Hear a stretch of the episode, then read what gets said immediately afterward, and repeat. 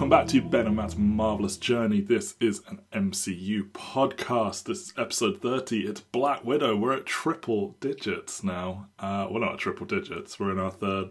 Uh, forget all of that. We're in Uh, our my- third decade. We're in our third decade.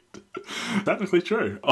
Of Marvel movies. My name is Matt Woods. I'm joined as always by Ben Phillips. Ben, are you ready to talk about the hottest movie of 2018, Black Widow? Or whenever it was originally going to come out. It was originally going to come out 2020. Was the 2020, plan? It should have come out in like 2017. Yeah, well, yeah. I mean, there should have been a Black Widow movie a long time ago. Like, I understand that also isn't a Hawkeye movie, but come on, you got that. The the Avengers was a huge hit. Hawkeye sucks. Black Widow was popular. You There have should Scarlett Johansson. Yeah, you've got ScarJo, who was early on the biggest movie star they had, but girls don't buy toys. So, or boys don't buy toys of girls. I suppose is like Perlmutter's argument. Yeah, I mean, So- I mean that's the that's the only reason this doesn't happen is I'm sure Feige's like we have Scarlett Johansson. Scarlett Johansson is the entire time that she is part of the MCU, starring in movies that are doing well at the box office. Like she is mm-hmm. in Lucy and like like she is. A, I love that's the first one you go to. I know it made money, but it's really bad. Sure, but it still made almost five hundred million dollars at the global box office, sure. despite being like a completely original IP, and it mm-hmm. is so fully just her. Yeah, yeah, yeah. But yeah, I mean, she she's the rare MCU actor who is thoroughly tied to Marvel, makes lots and lots of appearances, but does keep doing whatever she wants, and it's commercially and critically successful for the most part. Obviously, you have a Ghost in the Shell in there. Uh, you have her making the various comments she makes about. Well, she's a meme, isn't she? She's Asian and trans. Um, Yes. but you know, uh, On the flip side of it, she's in like two of my favorite movies of 2013, and Yeah, uh, John is the other movie that she's in 2013. Look, I mean, you know, the things she said were dumb. I think most celebrities say dumb things. They get microphones shoved in their face and get asked leading questions that are very easy to make them look dumb.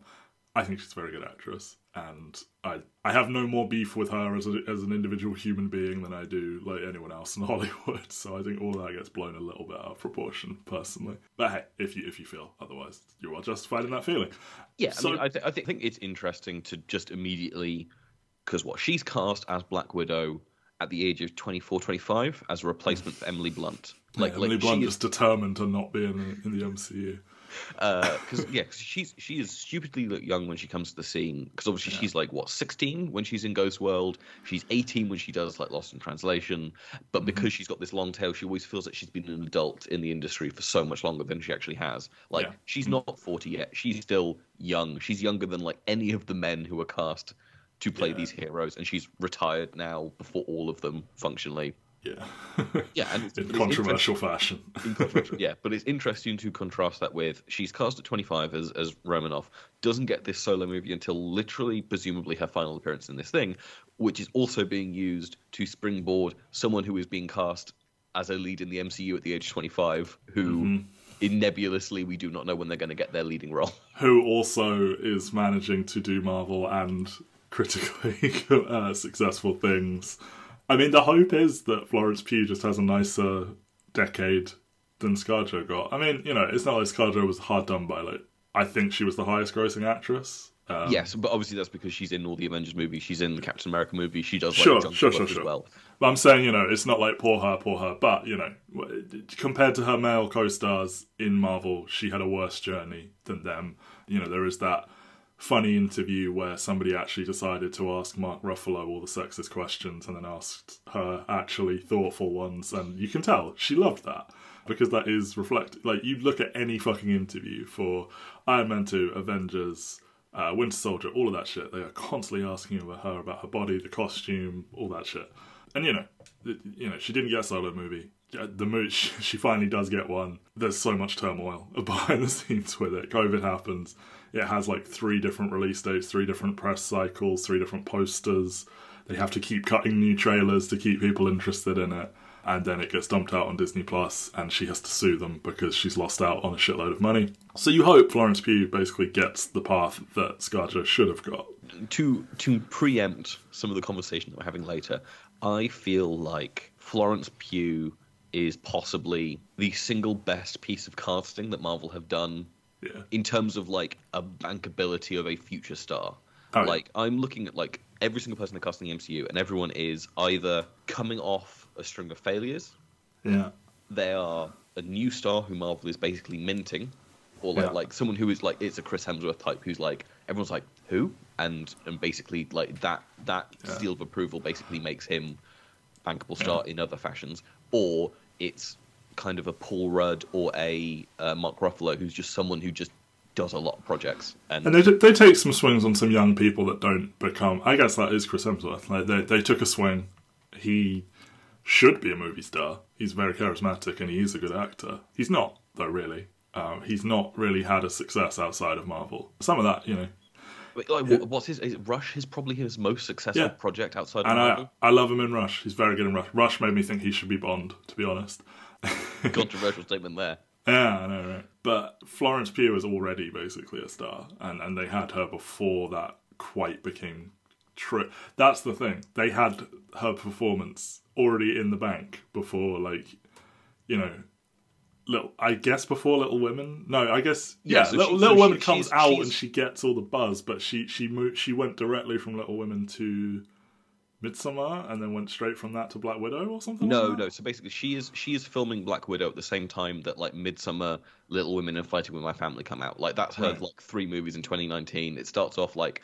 Oh, wow, she came from Midsommar to the set of Little Women. That was it. Yes. And she, it was like, how have you emotionally decompressed from this? How have you shown up to do?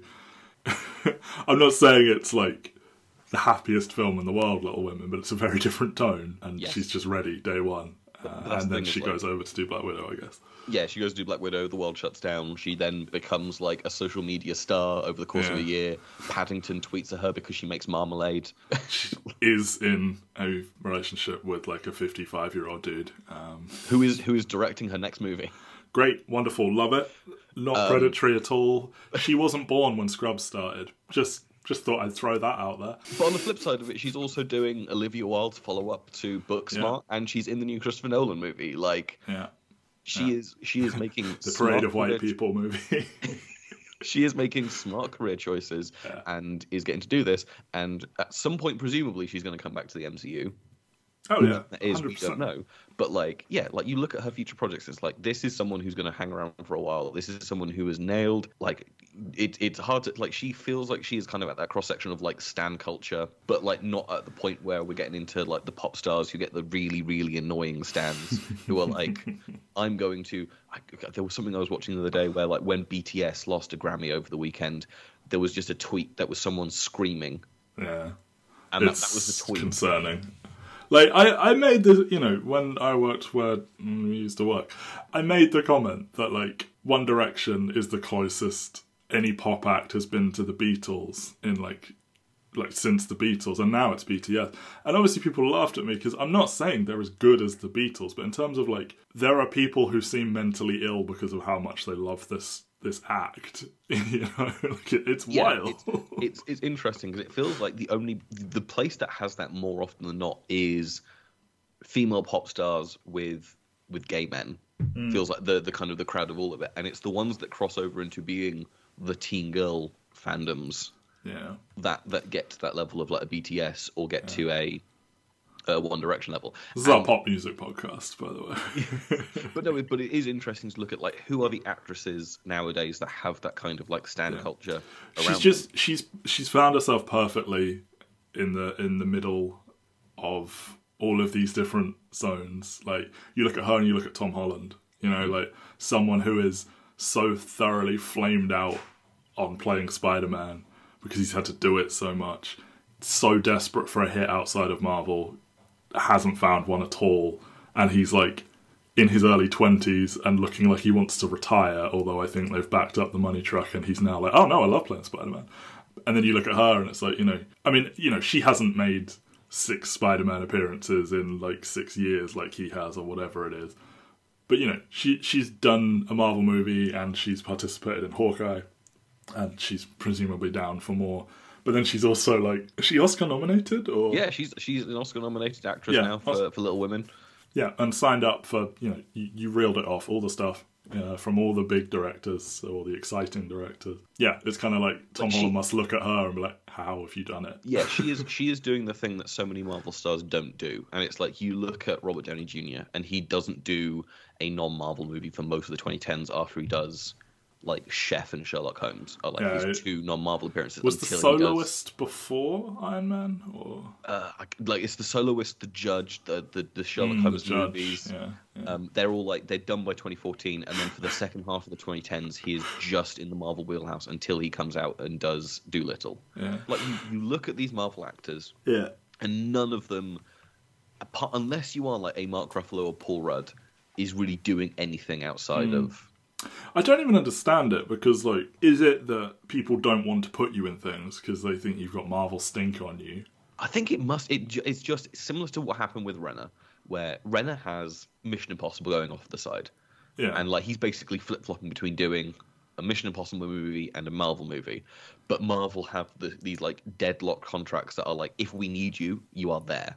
Like Yeah. immediately. And so he doesn't get to do Mission Impossible Fallout because they need him the entirety of Infinity War, which he isn't Hmm. even in. Because they're like, well, we might start shooting Endgame at some point. but they did shoot them at the same time, didn't they? So Yeah, but like, we don't know whether or not they were doing Okay. both of them simultaneously, Yeah, or whether or yeah. not they wrapped Infinity War first and then moved on to Endgame. But he could Sure, not- but like, I think the notion of him, you know, go listen to Secret Agent Men. Obviously, there was seemed to be some sort of plan to transition over to him leading Mission Impossible that they immediately bailed out of. Like, it's not like he was. I know you like him in Mission Impossible. I thought he was fine. I don't think that was going to blow up. And it's you know he he took his swings in between this stuff. Like he had his fucking Hansel and um, Gretel. Hansel and Gretel. I mean, to be to be like to be honest, Jerry Renner's career has been disappointing ever since his one-two punch Yeah. with Hurt Locker in the town. Like he did those two movies, and you're like, wow, this is the next great star. And then the next 10, 10 years is like, hmm. okay, Yeah, I just, you know, I think he's just an asshole in real life, and I think that probably doesn't help anything. But yeah, no, it is weird. Like, I some of them probably have the stink on them. Some of them, it's like I don't want to deal with a world where like you could be just called away to go do a dumb green screen movie. But like, some of these people are like big stars, actually good actors. I guess Chris Pratt would be the other would be another one that's like managed to stay successful because he's And- also got Jurassic much- Park and he's also got yeah, every he knows something about someone in Hollywood because he's Mario and Garfield, man. Like, what the fuck? I have to imagine part of that is also James Gunn kind of like piecing out for a few years. Mm.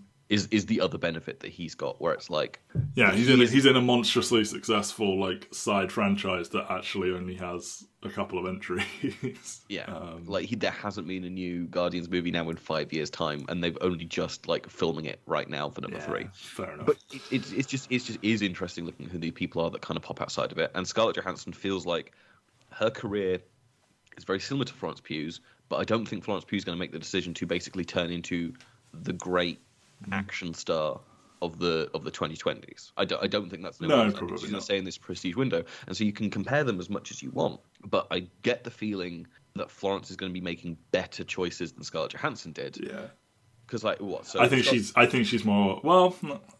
I don't want to say Scarlett Johansson wasn't actor driven because she does sign up for some very like actor ass project, but then she also does Lucy and and you know stuff Yeah, like that. but she doesn't get her first Oscar nomination until 2020, and she gets her double nomination for Marriage Story and Jojo Rabbit. Like mm. that's that's her first Oscar nomination. She's nominated the first time the same awards that Florence Pugh has her first Academy Award nomination. And like I think, I mean, we we have discussed Scarlett Johansson in in projects where. In, in both this podcast and in There Will Be Movies, and like she's great in Lost in Translation Yeah, she is. but like but like it's just it's, it's interesting to look that it, she wasn't popping in kind of like the prestige stuff in the same way that Florence Pugh is at this point, which probably makes. I mean, sense. she was she was in that Woody Allen movie when she was quite young. I think it was it Match Point or something Yes. like that. Um, I can't. I don't know how old she was at that point. And that movie obviously isn't a banger, and also fuck Woody Allen, obviously. But it's still a thing that a lot of actors. It's a bullet point on there, like career accomplishments, isn't it? And yeah, to, to work with Woody Allen at some point, like every every woman actress in Hollywood probably has to do a Woody Allen at some point to to be legitimized. As, as sad as that is, uh, let's let's make that somebody else now. Um, yeah, but yeah, like so. This ultimately feels like I don't know where Scarlett Johansson's career goes from here because obviously she's now come into this like she's in an awards body now. Like she's great in Marriage Story. I think her performance in Jojo Rabbit is one of my favorite in that movie. Yeah, she's really good in Jojo Rabbit. She's she's doing a new Wes Anderson movie, but again, it's a Wes Oh, Anderson. of course, she'll always be in a Wes Anderson movie. But like, you look at the cast for Asteroid City, and you're like, oh, everyone's in that movie. So like, w- w- how are you going to get to like stand out in terms of that? So I don't know where her career goes, but like, that feels like a one for you, one for me kind of thing. yeah, and but like, she's fully at this point where like Black Widow is like, she's done. Yeah. Like, like they've killed her off. Like maybe she makes an appearance in Secret Invasion that we don't know about. I I think yeah, I think every every one of these like retired characters will make one more cameo at some point, whether it's a flashback, a hidden recording, a Skrull invasion, you know, some shit like that, like a dream sequence. They'll get them all back at least once. Yeah, like her her consistently available commercial vehicle has dropped her off on the side of the road and kept going without her, essentially. And yeah, it'll be interesting to see what happens. But let's talk about the goddamn movie. Well, uh, I, I, I do think there's just so much interesting stuff Oh, around the interplay between these two actresses that are the return to this movie, and of course. one of She- them is the reason this movie works, and I feel like the other one is an actress who seemed bored and is done with this franchise. I wouldn't go quite that far, but I get what you're saying. I actually really liked this on my first watch, and I think you know, I time time went by and I, I cooled on it a bit, and I probably dropped a star off it. I don't remember what happened, but I, you know, fresh off watching it, I was like, that's one of the best solo movies they've done in a long time. I calmed down. I watched it again. I still enjoy the first hour. It's kind of when they do the prison break onwards where things get a little bit choppier for me. But that first hour, I'm like, yeah, okay, this is cool. Not, you know, not 100% of it, but as much of it as, like, you know, I don't know, a Winter Soldier or, or any other of the, the big solo movies. I'm like, yeah, 80% of this is working for me quite a lot. And then it just start, you know, forget bad third act. I think Marvel in 2021 had a bad second half problem uh, Yeah. because every one of these movies, I like to love the first half, and I find the second half just completely tanks it. Personally, but yeah, Yeah. I mean, I mean, my biggest issue with this movie is, I think the moment that Harbour and Weisz show up, like it's Mm. it's not it's not that I don't like either of them. I I love Rachel Weisz, Mm-hmm. like she is she is great, but both of them are doing the most kind of like moose and squirrel accent in the world. yeah. Like like kind of like you don't know whether or not they're heroes or villains. Like there's no development in terms of like what this family dynamic is, why they're so attached to it. I think I think they're able to pull something out of it through what a success Yelena is as a concept in seeing how all four of them view the fam- the family dynamic and stuff like that. But in terms of like the acting that is happening on the screen, it's like ah, not quite. You missed. You know, you cast some very likable people, some very good people, and you sat them down and said, "Do a generic Russian accent." And they have varying degrees of success at that. And I think I think it kneecaps all their performances apart from Florence's. I think Florence can do the accent is, is a huge difference between her and Elizabeth Olsen. Like, you know, like she was completely hampered by that accent. Or like you look at her performances in the MCU throughout, you know, starting with Ultron going forwards, she gets better when she drops the accent. And then, you know, maybe she will stay good with it going forward. I have my doubts, but Florence seamless. I'm, you know, it's it's not the best Russian accent in the whole world, but No, it's but it- certainly it's- better than the other people's in yeah, this it's movie. it's stylized enough, and it's very obvious that she's doing it in such a way where it's like, I'm going to make this heightened, very obviously kind of like not real, but in such a way that she gets to still do the dialogue with an actual flow and she like sounds like a person, like she sounds like a chill, young, imagined Russian woman versus like here are some people doing Russian accents, and like it's interesting to me that ScarJo never does one. Like she, there are ti there are scenes she speaks Russian, and I have no way of knowing how good that is. Is the problem, but whenever she's speaking English, it is in that American accent, whereas Yelena always Russian. I don't think she's done a single line where she's trying to do any other, you know, like as a spy doing an accent kind of thing. Um, which we're gonna have to talk about the spy elements later, but like, yeah, it's it's just interesting to me that it's, it's just it- yeah, because I think because Yelena is the only one who I feel is nailing the comedy stuff in this. Like all of the banter scenes between her and Scarjo, she is carrying those so heavily. Like she is just effortlessly charismatic, and it feels like Harbour and Weisz are both. Well, Harbour is lumped with they they will never resist a fat joke. Yes. Um, you know, stuff like that. The fat phobia is om- omnipresent in, But, in like, yeah, Hollywood but and all- in Disney. All Um, of his jokes, like I don't think either of their like jokes or their banter scenes kind of like land in any way that feels satisfactory. I don't know if it's like the, as you say, like it's the Olsen problem where they're distracted by having to do this accent, and it's just I don't know. His dad pissed on his hands. That's kind of funny. like both of them. yeah, it's like here's the washed up guy who thinks he fought Captain America when the timeline suggests he definitely did not. Here's a lady who fucking makes pigs murder themselves and is like, oh, it's fine. And you have that dynamic where, like, you know, he's not into it. He's just like some washed up rock star. She's just very clinical and like, oh, yes, it was a success as a program and I've been doing all this shit. And uh, Natasha is in denial about it all because she has to be too cool for school because that's how she survived. And Yelena's little heart is just breaking throughout all of it. And that's where that scene salvages something as they sit around and drink vodka with dinner. And it's like, come on, guys. Is I mean, I'm sure sat there are She people in Russia in that have corner, vodka like just dinner. acting her like facial muscles off. Yeah, to yeah. to bring some bathos to the scene. And I mean, so many like there's just baffling decision after baffling decision in this movie. So like like they try their best to introduce the four of these characters as having like a familial bond with the first kind of like proper Marvel cold open that leads into like an original opening credit sequence. Yeah, it smells like Teen Spirit, baby. Um, but like it, it feels so fully like they're riffing on the Americans, which is a Okay. shame because the Americans is a good show.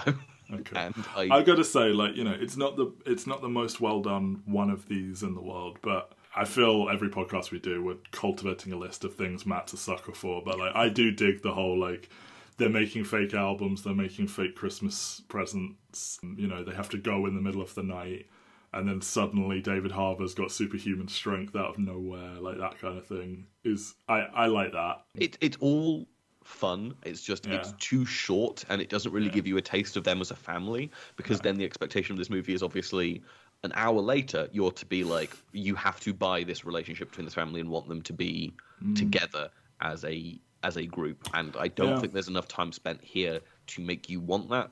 Like the the thing that makes you want that is the interplay between Scarlett Johansson and, and Florence Pugh in Yeah, the kind of like- like the half an hour before that point. yeah, th- those two have incredible chemistry. Like they're, they're, they're bickering. Yelena basically just acting as a sort of cynical audience surrogate at times, and just being like, "You look really silly when you do this superhero pose, and everyone's you think everyone's looking at you." I think, I think the funniest part of that scene is that they're doing it in this like convenience store, and it's just like, does the, the guy surely knows that that's the Black Widow, right? Like the Yeah, Avengers are famous. Yeah, and I love when she actually does one legitimately at the end, and then she like shudders her way out of it, like, "Oh, what did I just do?" Um, And her obsession with her vest and just all of that stuff works really well. We, we cannot make this the Florence Pugh Power Hour. We, like we could, we could. I've got so could- many notes written next to Florence Pugh's name. she she is so good, but like, Yeah. but I'm just thinking in terms All of right, and, all and it's and it's a decision that that confuses me deeply, and it's kind of a, a two pronged one in terms of Should everyone we- is speaking with an American accent in this opening scene Uh-huh. when they're speaking English, Yeah, and then we go to every other scene in the movie when they're speaking English, they're all speaking it with a Russian accent, and it's like. uh-huh. like why wouldn't you just speak Russian? why would you just speak Russian, or why would you not speak English with an American accent because that's how you learn to speak English? It like Mm-hmm. pick pick a lane. Like you've already let these actors do. Yeah, because they're speaking an American accent in private. It's not like it's oh hey the neighbors are here, we're American, and then they all go inside and they're like oh these fucking Americans. Yeah, like they're speaking American as American, and they're whispering to each other in American as American and stuff like that. Yeah, it's there. There is a definite weird. There's like a pocket of the movie that feels empty and not fleshed out, which is so strange because they had so much time to edit it. Like they could have basically redone the whole. They could have started the edit process from scratch as soon as they knew they weren't going to hit their window. And just been like, right, let's really come over this. Let's redo all the special effects, and like for the final product to have these moments where like the stuff with Rick Mason and, and like her living on the run and all of that, it just feels very strangely hollow. Feels like a COVID production, even It though does. Like, it even though it was shot beforehand. It's it's utterly bizarre. yeah. And my other issue But- is is, is, is two prong with you set this family, you expect us to care. But then you then late in the movie you introduce another familial dynamic that we're supposed to give a shit about, which is Taskmaster and Dreykov. And it's Oh, like there's gonna be some talk about them at the end. but yeah, so- Uh, but like, why? Why are we not? Why? Like, I know it would make it too complicated, but why is Red Guardian this movie? Why isn't Dreykov like The the, the dad and and this is the forgotten third sister or something. yeah, well, exactly. like, like, and that's the whole thing. Is you then get to play off like instead of instead of like them all escaping, they they left Taskmaster behind, but Dreykov went back and found her and like raised her as his like robot daughter, whatever it is. And Mm. Immediately then you increase like the level of like emotional investment that both Yeah. Florence and Scarjo have in terms of they're trying to rebuild their sisterly dynamic, whilst also, oh shit, our other sister who we forgot about is gone. And Yeah. I mean, this is rewriting the movie into something else. It's just bizarre that you make a movie about family dynamics, Yeah. and then or like you know, we always knew our dad was a monster. It's news to us that our mother was always a monster all along. You know that kind of stuff uh, would have worked. Let's take it. Let's take this way back to the beginning. So it's written by Eric Pearson, who is just like I was going to call him Captain Marvel, but you know he is thoroughly a product of the Marvel writing program. He wrote every one of those. I think all but all hail the king of those Marvel one shots. He is a writer on Agent Carter. He is a co-writer on Thor Ragnarok. He wrote Godzilla vs Kong. He has uncredited rewrites on Ant Man, Homecoming, Infinity War, Endgame, Detective Pikachu. So, like, you know, he's the guy they're shoving over to make it more marvelly, to keep their ongoing story in place, uh, because all of those movies kind of seed some stuff for later. There's also a story credit for Jac Schaeffer of WandaVision, Ned Benson, directed by Cate Shortland, who, has also not- basically done nothing. yeah, a, a strange one uh, all around to assign. I have to assume. I think I think Lore is the one that people said that she got this Yeah, from. yeah. I feel Angelina Jolie was in talks to maybe direct Captain Marvel, maybe direct this, and maybe direct Eternals. Uh, She may not have been in the running for this, but you know, on the one hand, you know, it's good they got a female director for this, you know, big female solo movie, but like, this is a Black Widow movie. Like, you should have got someone like real good. I, I I do think there's a level of fear in the MCU in terms of, or just in terms of hiring these directors, where it's like when they have a sit down, because wasn't there someone interesting who had to sit down and basically pulled out at the last minute for like one of these movies, and, and I can't Yeah. remember off the top of my head who it was, but it's like when you have these conversations with these like actually interesting female directors, and you come, here's my take, and then they go like, mm, no, that's not what we want, and you basically Yeah. scare off anyone with. With some level of artistic vision, yeah, yeah. Yeah, I mean they've been doing that since Thor two. Like Uh, yeah. I mean, that's they've that's just gotten slightly better at damage control and nipping it in the bud early, rather than people quitting halfway through production or anything like that.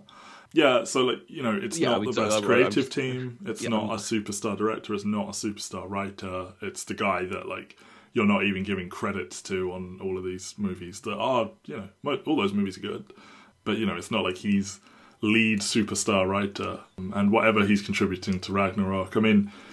I think we all know Taika Waititi basically rewrites that movie and doesn't have any screenwriting credit, but I think we all know that's what happened. Um, yeah, it's it's so thoroughly of a piece with the rest of his filmography that it's almost impossible to imagine that he didn't Yeah. rewrite large swathes of those. And now I'm looking at like the other directors who Marvel had meetings with in production of this movie, and it's like Deniz Gamze Ergüven, uh, Chloe Zhao. Uh, Lynn Shelton, Lucrecia Martel, and it's like all of these like really prestigey female In- directors. Interesting they had Zhao for this, and then they're like, mm, could you go do it with characters we don't give a shit about, please? I, I cannot imagine what this movie looks like if, if Zhao does this. Like, imagine this movie being shot outside. Oh, I would. I guarantee you that family dynamic works better. yes, absolutely. It, it's wild that they're meeting with all these like, and I would say all of the women that I just listed there are auteurish, Mm-hmm. and they settle on Cate Shortland in terms of like this. I is a just- safe pair of hands. We can give her the the pre-visualization for the special effects and for the action sequences, which I think are the weakest part of the movie in, Yep, in terrible. totality. Awful. Like they, they they hyped that prison break in the trailers, like the white suit dropping out of the air, all that shit, and it's fucking terrible. Also, why the fuck are they wearing stealthy snow suits when their approach is to hover directly over a prison in a helicopter and just directly attack? Like what? Why? What the fuck was the point in that other than uh, marketing? I mean, so like like do we what oh, so we obviously did Secret Agent Men We did. like in 2021 we watched basically the three big spy genre franchises Yeah. of of the current millennium overwhelmingly all of those movies have one thing in common which is basically fuck CGI we are making this like Yeah, they go practical. They, they do wild shit. Some of them more so than others. Tom Cruise jumping out of planes 50 times in a row. But, But even even the bad Bourne movies are doing their own stunts. Like, And you uh, compare it to this, which feels like this should be the perfect opportunity for Marvel to yep. do I- a proper spy movie. why isn't this Killing Eve? Why isn't this Atomic Blonde? Why isn't this Gunpowder Milkshake? Why isn't this Kate? I know not all of those are fantastic, but you know they have they are of a vibe. Why isn't this even Birds of Prey? Like in terms of the action at And- least. But I think it is just the hobbling that Marvel have, which is like we need to have a giant Act Three set piece. you simply do not, my But it- it's it's the same thing that kind of buckles Winter Soldier, which is like, what's the final act of this movie? Oh, we need to fly between three different helicarriers, But- plugging in USB sticks. At least Winter Soldier up to that point is the mostly good. I mean, the fucking jet and the motorcycle is a bad moment, but up until they're like, right, engage third act mode, it's mostly good action. This is. There are a couple of moments of cute choreography. They always do cute Black Widow choreography with like the head scissor takedowns and the, the, the, the wacky sort of fighting style that she has. It's crowd pleasing, it's cool. But like the actual deployment of like here's this prison break in and you know all that shit it's just blah and like you know they natasha and yelena have a decent little fight in the apartment where like Probably i'm sorry one- but probably the best one in the movie. yeah uh, although like yelena slams natasha's face into a door frame she would be gushing with blood. She'd be on the floor. Not a drop on either one of them. They absolutely fuck each other up. And then she takes this ridiculous fall where she like slams into metal on the way down and then she's just fine. Um, and there is this implication potentially in the movie that like something they do to the black widows makes them some degree of super you know it's not super soldier serum but perhaps something enhanced which they have never once played on in the movies i think it is true in the comics that she is ever so slightly enhanced like a little I mean, bit that- stronger a little she- bit faster a little bit more durable Yeah, it's the reason she hangs out with Winter Soldier is like they're both elements of like here is Russia trying to recreate yeah the Super Soldier Serum. Yeah, like you know, she she is not Captain America levels. She's not Red Guardian levels. Like that dude fucking throws a giant ass like truck in the air. But there is some implication here that they are doing something with Black Widows, and they've never ever touched on that. But hey ho, Parts of this movie make it incredibly obvious that they're making these movies in like complete silodom. yeah, in terms like like the big one coming out of this is the fact that the the Hawkeye writers didn't know what the end of this movie was. Yeah, yeah. Like- oh, and it doesn't make sense. We'll talk about it when we get Yeah, to we will talk Hawkeye, when we get but it doesn't make sense. But the fact that like they're like, ooh, wouldn't it be really cool if we managed to get Yelena? And then Kevin Feige's like, oh yeah, I forgot to tell you that like that actually ties perfectly into into what we did with Black Widow. Yeah, but yeah, you know, like Or Yeah. even or even the fact that like Red Guardian is very clearly a super soldier. Or super soldier adjacent. yeah, he's, he's Why- Russia's attempt at Captain America. yeah. Why on earth is he not brought up in Falcon the Winter Soldier? Like why why is he not on the hit list? Because he's not American, I guess. No, because they go after like all of the super soldier, but then But they're all American. Yeah, oh, except for the Flag Smashers, I suppose. he Um, doesn't like super soldiers. I guess Red Guardian's been sitting in a prison for. I, don't I guess, and I guess know. it's the same reason why he doesn't go after Isaiah is like functionally Doesn't retired. know about him. Yeah. I think is another thing. But yeah, and and another part. I mean, this is true of all of Marvel, and I'm almost in two minds about this because in, I don't want to dilute away from what they're attempting with with making it about family rather than end of the worldy type stuff. Although there is some of that, and I don't want female characters to have to be defined by relationships. But like, this is so sexless, and and Natasha has been she flirts in all these movies she has never once had like any sort of she's never once had used her sexuality on a mission. The closest is that when she's captured at the beginning of the avengers and she's like sort of flirting around. They've already got her though so we don't know what happens. But like Yeah. in this movie you have rick mason who openly wants to bang her. She throws him a token flirt back, no interest. She had the unspoken romance with Banner that had origins off screen, fizzles out, is very problematic. He literally leaves the planet to take care of that one. When he comes back, they barely fucking acknowledge each other. You know, she flirts with Cap in all the movies, but she does it kind of just to push his buttons because he's such a socially awkward person, because he's so of another era.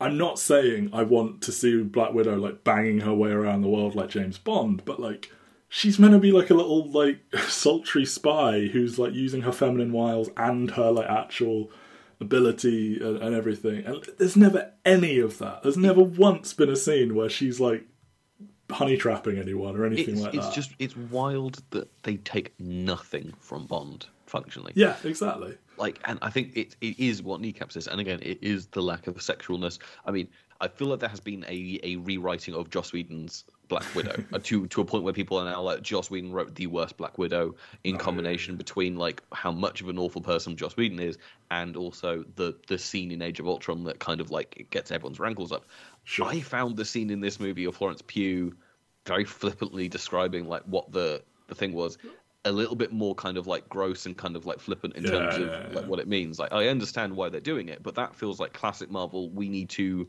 undercut this with humor. These beings are incapable of being sexual. they don't even have reproductive organs. Yeah. They are effortlessly so beautiful and like up to the eyeballs in estrogen, but don't worry about it.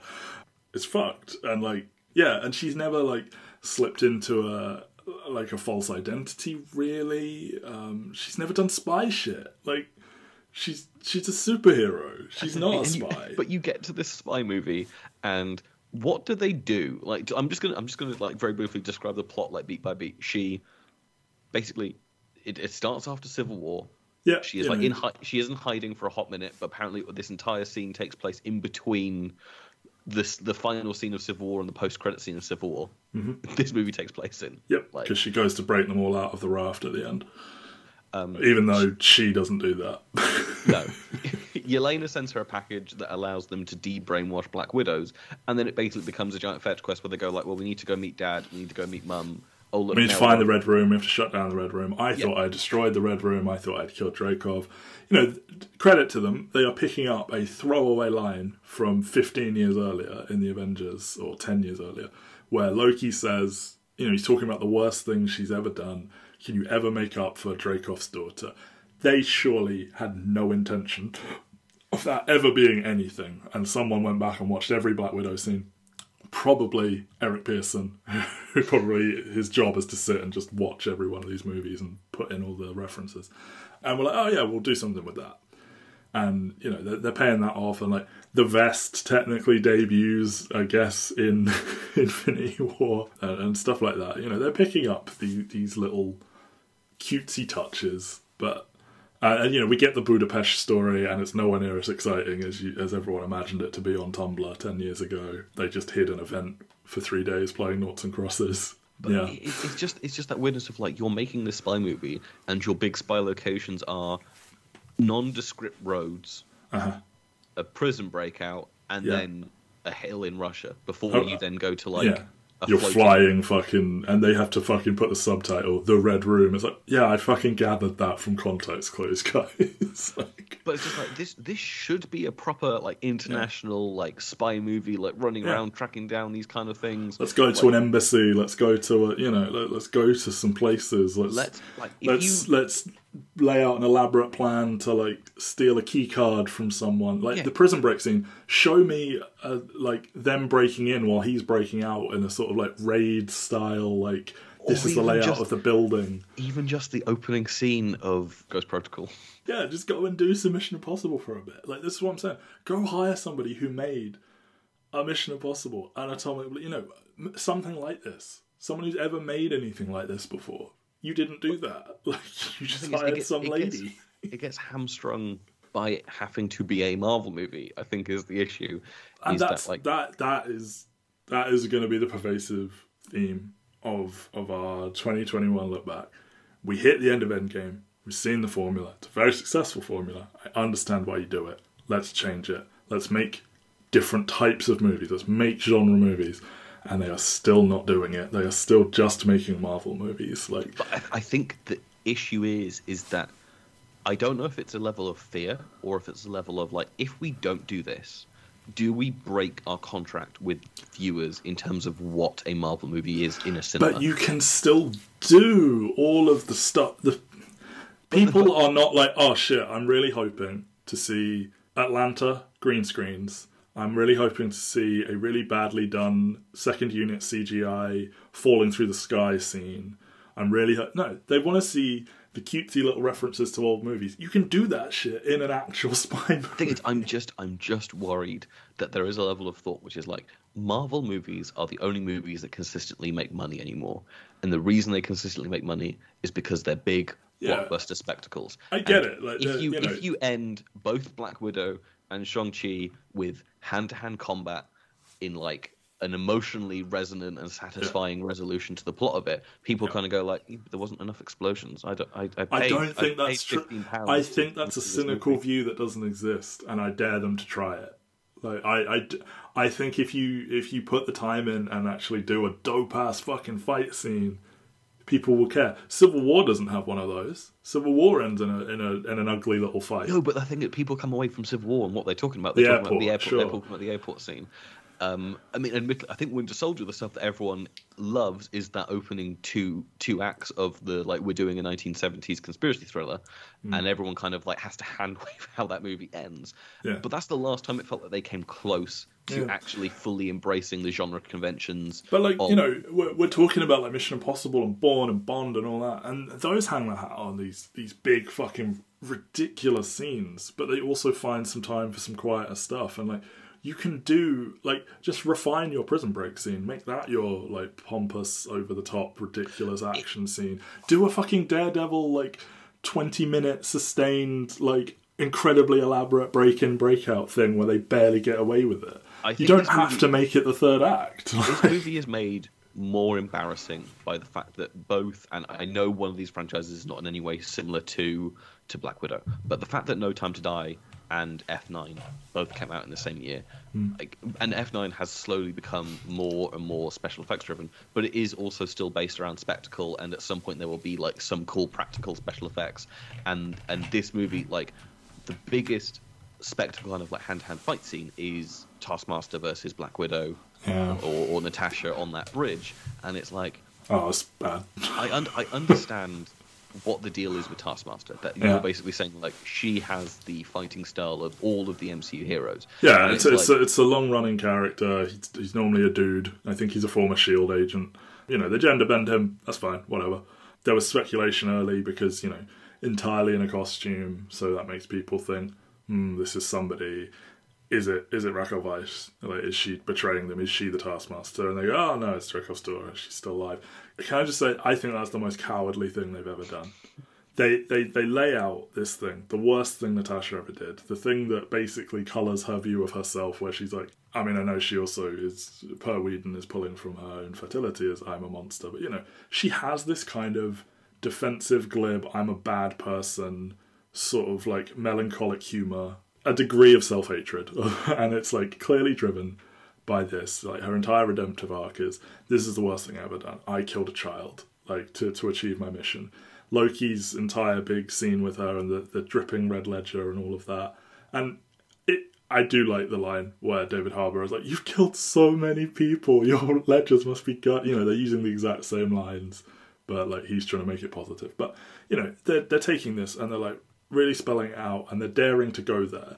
And they're like, ah nah, it didn't happen. And it's like, no, fuck it, like yeah, like it, you it fucking more- It cowards. matters, it matters more if Dreykov's daughter dies, but Dreykov didn't die. Like ultimately, it was pointless. That is far more of a like needle point like thing to do and instead it's like well no we've we've cowered out of it like we we taskmaster is still alive by the end of this movie and has now been debrainwashed so she can be a hero elsewhere and like Ol- olga kurylenko who has like two fucking unmasked scenes in this movie can continue to be a star in these movies if we want to bring her back and And like you know, there is this like some people are like, oh yeah, Taskmaster can come back. I'm like, why? Who gives a shit? But like, like, yeah, like you, you made this character, and it's like she fights like all these other heroes, and Yeah.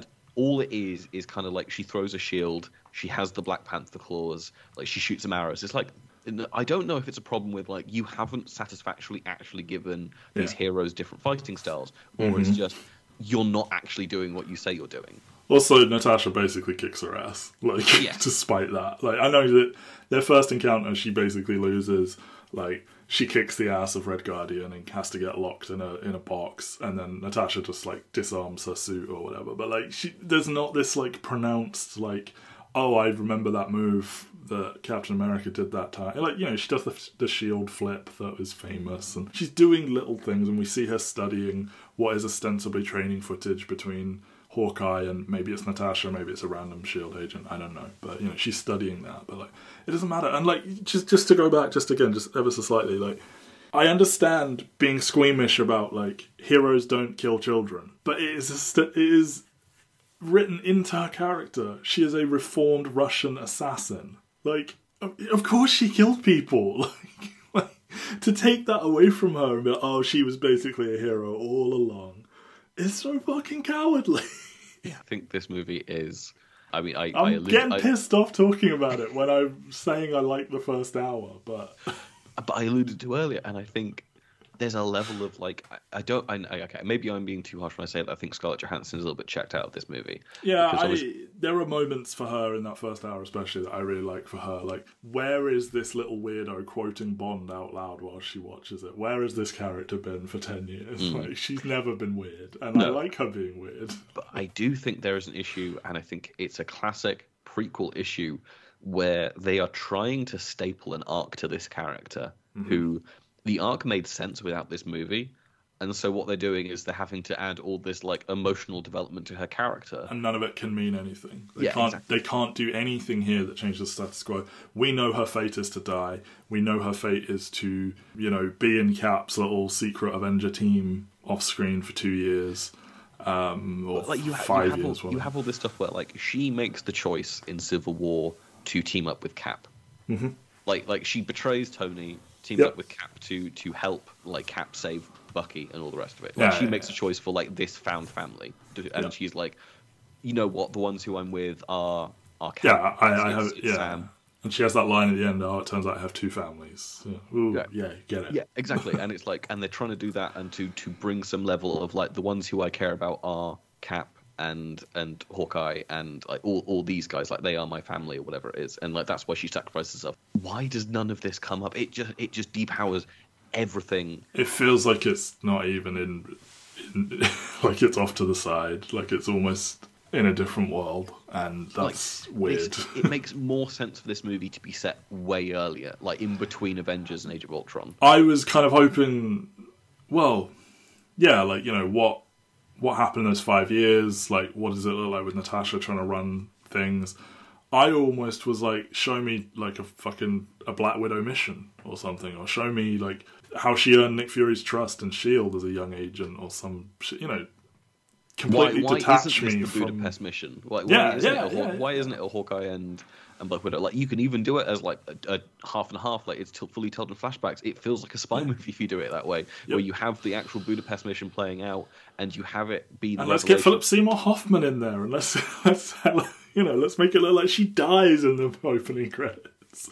Yeah, it's it's not good stuff. Ah, yeah, I am kind of pissed off, and like you know, like yeah, to like literally replicate Winter Soldier and be like, now we end it on a big sky base, and and like some poor group of minimum wage VFX artists are working tirelessly on this scene of them tumbling through the sky and barely missing all these explosions and it just it's devoid of stakes there's no emotion Yeah, despite like, the fact that they're literally falling out of the sky We know that Scarlett Johansson can't die because she's got another two movies to come. Yeah. And also, you've just hired all these new actors and actresses for this movie. like, I wish this movie had the balls to kill off at least one of them. Yeah. But the fact that this ends and like all of them are alive and all of them are in play and all the press is like, we can't wait to bring them back. And I'm like, why? Why? yeah yeah yeah Why yeah, is there you've got no? you've got fucking Rachel Weisz being like, "Oh, I'd love to play the character again," and Cate Shortland being like, "Oh, uh, you know, we could do a sequel, but it would obviously have to be about a different widow." And I'm like, "What are you fucking talking about?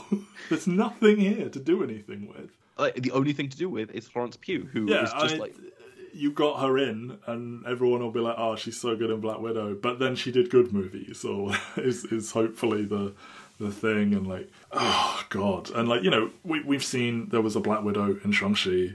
We see more widows in Hawkeye, all of that stuff. But really, none of this means anything. Like, and the, like, most, the most interesting thing this does sets up the post-snap status quo for the Black Widows, which is basically Yelena trying to like unbrainwash them all. Which Mm-hmm. yeah, is at she- Natasha got her the list, and she's she's on a personal mission to find them all, wake them all up. Do the Um, thing that Scarlett Johansson's Black Widow should have done all along. Yeah, yeah, yeah. And like I, to to dwell on this, like the, the magic gas that instantly dissolves their brainwashing. I'm not saying it's not something Bond would do, but it's a very specific era of Bond would have done something like this, and I just It- it- it- it's it's, a- hint too sci-fi for me in a movie that should just be like all fucking like fists and elbows and headbutts, you know. That's the thing is because obviously the, she is what is from Moonraker, isn't it? She's watching a scene from Moonraker. She's watching Moonraker, yeah. um, and like it's like it feels like this is a playful wink. This is the kind of movie that we want to make. Like, Yeah, look, we've, if we've you're gonna do that, go all the way the other way. Do like really goofy sci-fi Yeah, like, shit. Don't ha- do generic superhero sci-fi nonsense. I'm I'm gonna I'm, this is gonna be my segue into into one of our like final final pieces is you have a super secret villain base that's a mm-hmm. fucking flying fortress Yeah, and it's the most boring ass generic thing in the world like mm-hmm. why is the villain not like monologuing in front of a moat with like black widow spiders or something like crawling around inside it like go fucking like full goofy on it yeah. Like why Black Widows? Oh, I love spiders. like, like, and the issue is, Ray Winstone as Dreykov is probably the most catastrophic performance in the MCU ever. um, I do I like think there is. an aspect of what he's doing. I like that he's a vile man. You know, like he is right up. No, I've, I've, I know that sounds ridiculous, but like he is like right up in her personal space. He is like basically spitting on her as he's talking right next to her face. Like it feels a very true to life, like sleazy, powerful man. And how he would treat a woman. I, I kind of like what he's going for there. His accent is atrocious. He is exactly like let's talk villain watch. Like this is the exact definition of the LOL LMAO category in that he is not a character in this movie. He has a cameo in the beginning and then he is waiting for them at the finish line. He we know nothing about, you know, he he monologues obviously, but like it's bad and like he has no independent presence. He's someone they talk about. He, there is nothing to him other than like you know I do like that sort of like repugnant stuff. You know they they throw in the oh he killed your mum by the way just to like tack on the like completely It's, unnecessary it's all extra. telling us. Everything is Yeah, telling us. All tell Like, no show. He's like, not in is- the movie. There's no flashbacks to like Natasha in the Red Room. Like you haven't got Mm-hmm. Julie Delpy back to have some like Red Room flashbacks or whatever it is. Like. Nope. What why are we why are we just completely like curtailing this everything is being told to us there's no emotional connection between any of these characters and the only reason any of it plays is because again there's chemistry between the two lead actresses. Like that is Mm. the only reason this movie has any sense of like emotional connectivity and there are just some easy simple fixes that you can make to make this like matter. Like actually having natasha and Dreykov have a past actually having antonia and natasha having a past like it's way more interesting if like Dreykov is like checked out and like doesn't pay attention, and his wife has hired a nanny who is actually Natasha. Or, like just just something, Yeah. something to put these characters in the same physical place to have them have an emotional connection before we Yeah. get to the final scene, where ultimately it's just a guy. And again, like the movie is too cowardly to have sexual appeal, and so you cannot play on like Ray Winstone. Maybe being like a complete sleazeball to these Black Widows and like ogling mm-hmm. them sexually and stuff like that. Like you just Yeah. completely undercut like what could be good thematic metaphors on in this movie in exchange for he's a mustache twirling villain who Yeah. like w- just wants to do essentially what the end game of Wi- Winter Soldier is, which is basically like take out the people who I don't agree with. Yeah, and like you know, and with him comes the you know the classic "it's the hero but bad" thing. Hero just twenty widows for her to fight, kind of thing. And even Taskmaster, who gets the special costume, is essentially just a slightly fancier Black Widow. Uh, and and it, you know, we talked about it. Like all they can think of for a lot of these villains is just mirror image, and it's like it's the laziest shorthand. It, it- that's why they're doing it. It means they don't have to put any actual character development in because you already understand what they're The thing is, facing. like for for a very truncated comic corner, because obviously there's not really much to say about this movie. Well, that's kind of why I left it out. Like, I don't think this is pulling on a specific. the closest is pulling is the Mark Waid Chris Samnee Black Widow run, which Mm-hmm. ends with Black Widow like taking out individual like young Black Widows Mm-hmm. as she's like running through an agency, and it's like that would have been fun. Like why like why Yeah. not have it be one versus a million Black Widows? Yeah. Like again, it's it's so many interesting ideas that just don't coalesce into anything. And like you know, you, you have that very pretty little moment where you know the choreography, like they've hired dancers and actors and stuff to do the, you know, they're practicing all together, and it's like, yeah, that's a cool image, but yeah, it's just it's just nothing, and like like you know, we've kind of already glossed over it, but like um. They even try to do some Mission Impossible stuff with. They bring back these masks that you know they debuted in Winter Soldier, which you know you can look like anyone. They do this fake out where Natasha and, and Melina have swapped, and The but they drop get it to doing- immediately. Yeah, the closest they get to doing actual spy stuff is just like, but we already know that they're probably not in the same place. Just I, it, it's it's weird and and like Well, just underbaked to, and just to drop it immediately as well, that he immediately sees through it, and it basically gained them nothing other than I suppose they have a communicator and they've slipped Yelena a blade. It's like, oh, cool. Like, But like, that's the thing is like, what do Melina and Alexei accomplish at the yeah, end of this she movie? tries to shut the thing down and then fails. and Alexei loses in his fight against Taskmaster. So it's like, what? Well, I guess he keeps her busy because he can take a punch, but like sure, but like, what is the point of these two characters if they don't do anything? again, like I mean, just to slightly try and redeem something, I you know, Yelena as the baby of the group, the one that never got to have her own life. This is like that Ohio time is literally all she's been clinging to, and it didn't mean the same to any of them as it did to her, and like they all got to have a life afterwards. So it's like this was just a thing that happened to me. This wasn't my whole life. That was her whole life, other than being a Black Widow. And for like Natasha to like you know be in denial, Alexei to like openly be like, "Oh God, I was so bored in Ohio," and Melina like basically looking like she's secretly evil, and like she even calls the Red Room and everything. you know, I think. I think that almost works, and like you know, I think this is a Yelena movie. Basically. Yeah, that's like, like if if this movie is just Natasha and Yelena, I think it's immediately so much more appetizing and, and good, And and, you on- stripped it back, and you can on make that it. point, yeah, on that point, and like sort of the truncated comic corner. I know Yelena is like another widow, but they've never like done this like they're sort of quasi sisters before, have they? Like, I mean, I not really, or not that I've read from experience. Like again, they're, they're, we seem like we're fully at a point now in terms of comic books where they're like, we are pulling names, we Mm-hmm. are pulling nothing else, and like we will pull a set piece from the comics that like people like. Like I mean, I mean, what we're watching Moon Knight at the moment, and the Moon Knight TV show is pulling from every corner of the Moon Knight comics, but it's not pulling like sequences. It's pulling uh, iconography and ideas functionally, hmm, isn't it? I have some thoughts on that that you can read on Marvel Mondays. You already may have by the time this comes out, but yeah, like it's bad. And like Taskmaster, yeah, like you know, yeah, you got a cool costume, but you don't commit to the idea. Like, why why are we not seeing actual recreations of like fights from other movies that are like iconic fights? Like, where Yeah. where is the where's the juice to this? Like, you've got And- a cool idea and you've done not much with it. Yeah, and Like- she's like, and she's mute, which is never going to help. Like you, you kind of have to talk to to to be an impactful character. If you have a stronger main villain and she's just the henchman, she's the Jaws, she's the odd job of just this silent fucking badass fighter who doesn't talk.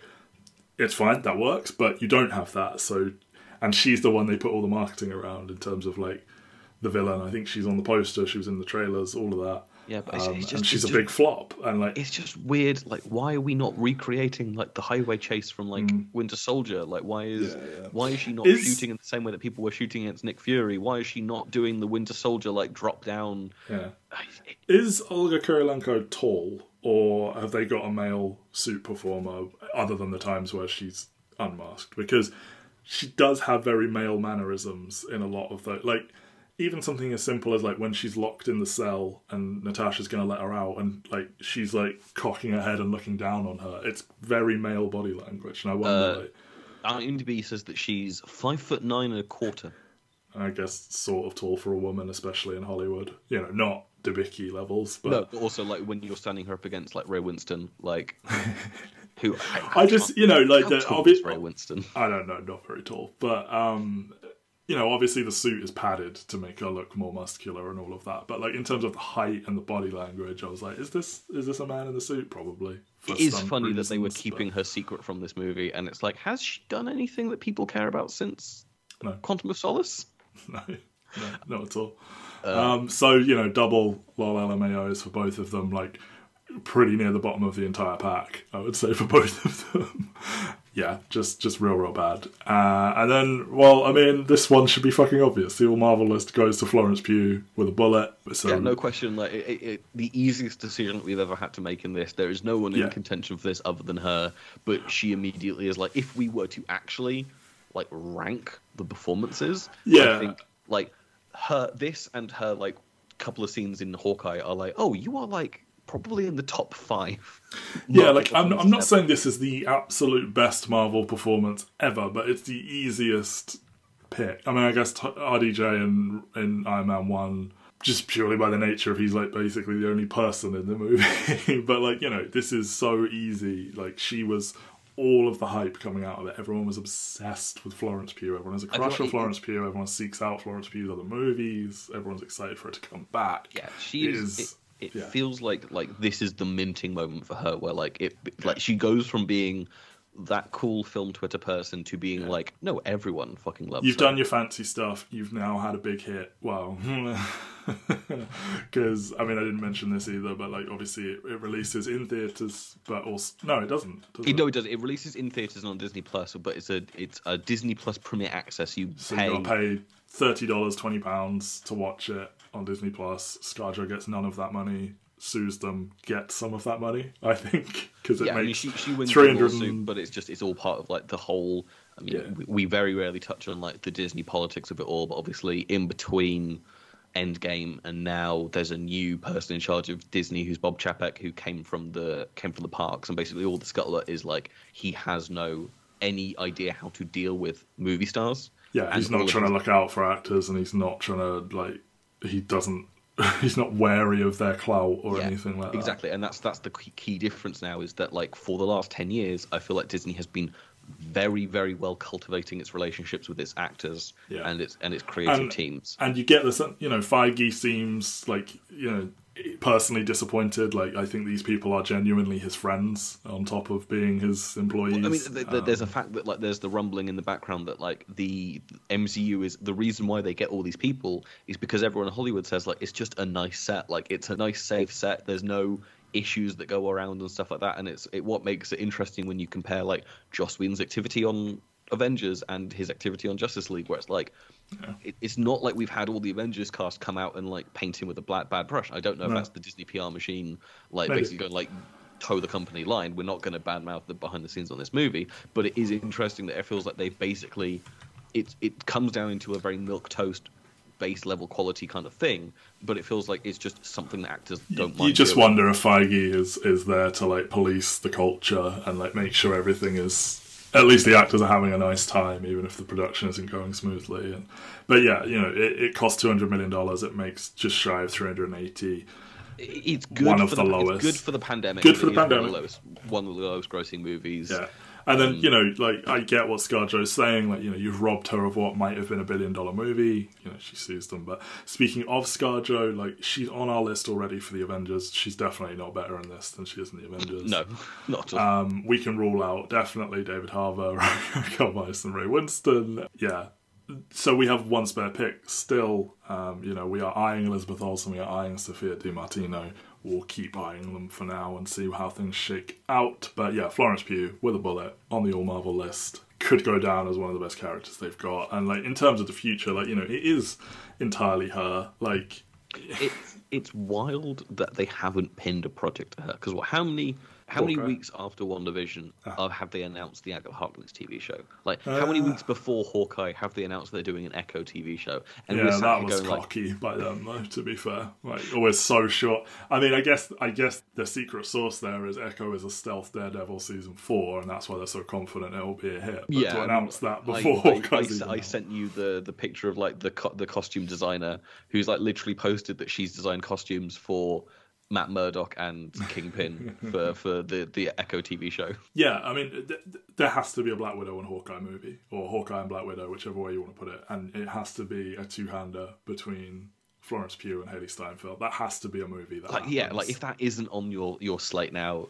like wild to think that you're not committing to this especially after just how positive like i feel like even us who i think are higher on hawkeye than a lot of other people but like everyone loved the scene of them just eating pasta together. Yeah, uh, or like you know fighting and, and complimenting each other and, and stuff like that. And you know it's characterization that carries over from this movie where she's like, "I knew you would like my vest. It's so cool." Right? Like she's kind of a, a goofball, but in a way where she's also like perfect. Everything she does is like right on. And, like, And again, if you make that movie, you can do it be like a two-handed, like Yeah. one of the past, one of the present storyline, Yeah. and have Johansson and Renner back doing like an in the past story. Absolutely. really want to, and have it be an actual Black Widow and Hawkeye movie. yeah, like why not? Like yeah, I'm I'm saying let's give let's give Scarlett Johansson her billion dollar movie. Well, it probably won't make that much because a uh, two women led movie is unfortunately going to get some right wing hate, but.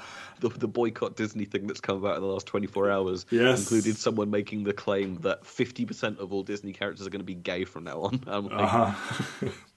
no. Yeah. they have barely had straight people kiss in their fucking movie. it's like, um, yeah, and like, you know, obviously something we've been keeping an eye on in this 2021 uh, look back. They are slowly building a Young Avengers team. I have been staunch in my belief from day one, especially Elena, but I also think Kate, they need to graduate straight to a main Avengers team, or Hawkeye needs to be running a secret Avengers, so it's like you're halfway between the Young Avengers and the full Avengers, or something like that. And just Yeah, I mean- the next generation aspect of the Avengers, like there is going to be a new Black Panther. Sam is the new Captain America. We have new characters that are ostensibly going to be able to use the Black Widow and Hawkeye names. You can keep, you know, we could have She Hulk on the main team. Thor will be a constant and be like, hmm, what's happened here then? You've all got the same names, but you're all different. I just think that is something that has to happen personally. I think they are too, Florence especially is too good to be sharing scenes with like bad child actors and, and the no names that they've I cast the so benefit, far. the benefit she has, even though obviously her best, I think her best and most charismatic scenes are her with with Steinfeld, and Steinfeld is obviously playing a young Avenger. Sure. Yelena is not that. Yelena No. has never been on the Young Avengers. Is, Yeah, is and I just think, you know, look, if Kate has to be the young one on the Avengers team that seems like she shouldn't be there, like fucking lean into that. Like Hawkeye, they always made the jokes like, you know, what are you doing here? Lean all the way into it and have her like overcome that stigma rather than the, they make the jokes about Hawkeye and then he- never actually really like, does anything to justify why he's on the Avengers other than give a pep talk to Scarlet Witch.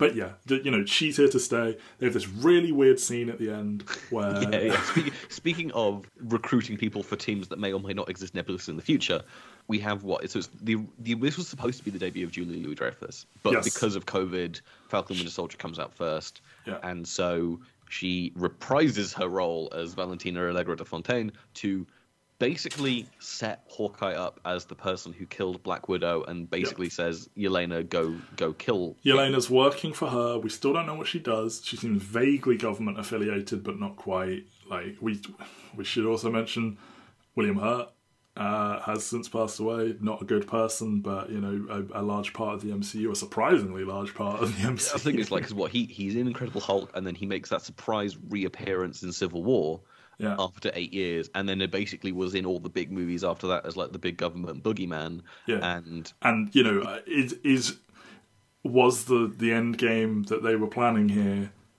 that she is recruiting him his own Avengers squad because he's so fucking frustrated with the Avengers. He wants one that plays ball. Are they building a Thunderbolts given his name is yeah, like, Thunderbolt are, Ross? are we are we setting up Red Hulk? Like yeah, uh, are we like, setting up a Red Hulk? Probably. No. Well, I mean, I guess then you could just get him just doing voiceover, and you can have a CGI monster. on Yeah, screen. and that's the thing is, it's like, is he is he going to have been filming scenes for She-Hulk that we don't know about before maybe, before he passed but- away? And can I just say, like, at the end of this fucking movie, Natasha's like, I'll distract them, you all go. And they take a fucking eternity to load up that plane and go. And we see it takes off before the cars even get there. Why doesn't she just get on the fucking plane with them? What is she doing by holding them off? But then they and she doesn't even get arrested, and we don't know how she talked her way out of it. The scene, the scene is a deleted scene where she like just breaks ah. out of handcuffs and escapes, and it's Oh, like great. what the fuck? Anyway, yeah, so he's gone. Good actor, bad person. Unclear where they were going with him. Maybe they are still going somewhere. Maybe she is going to.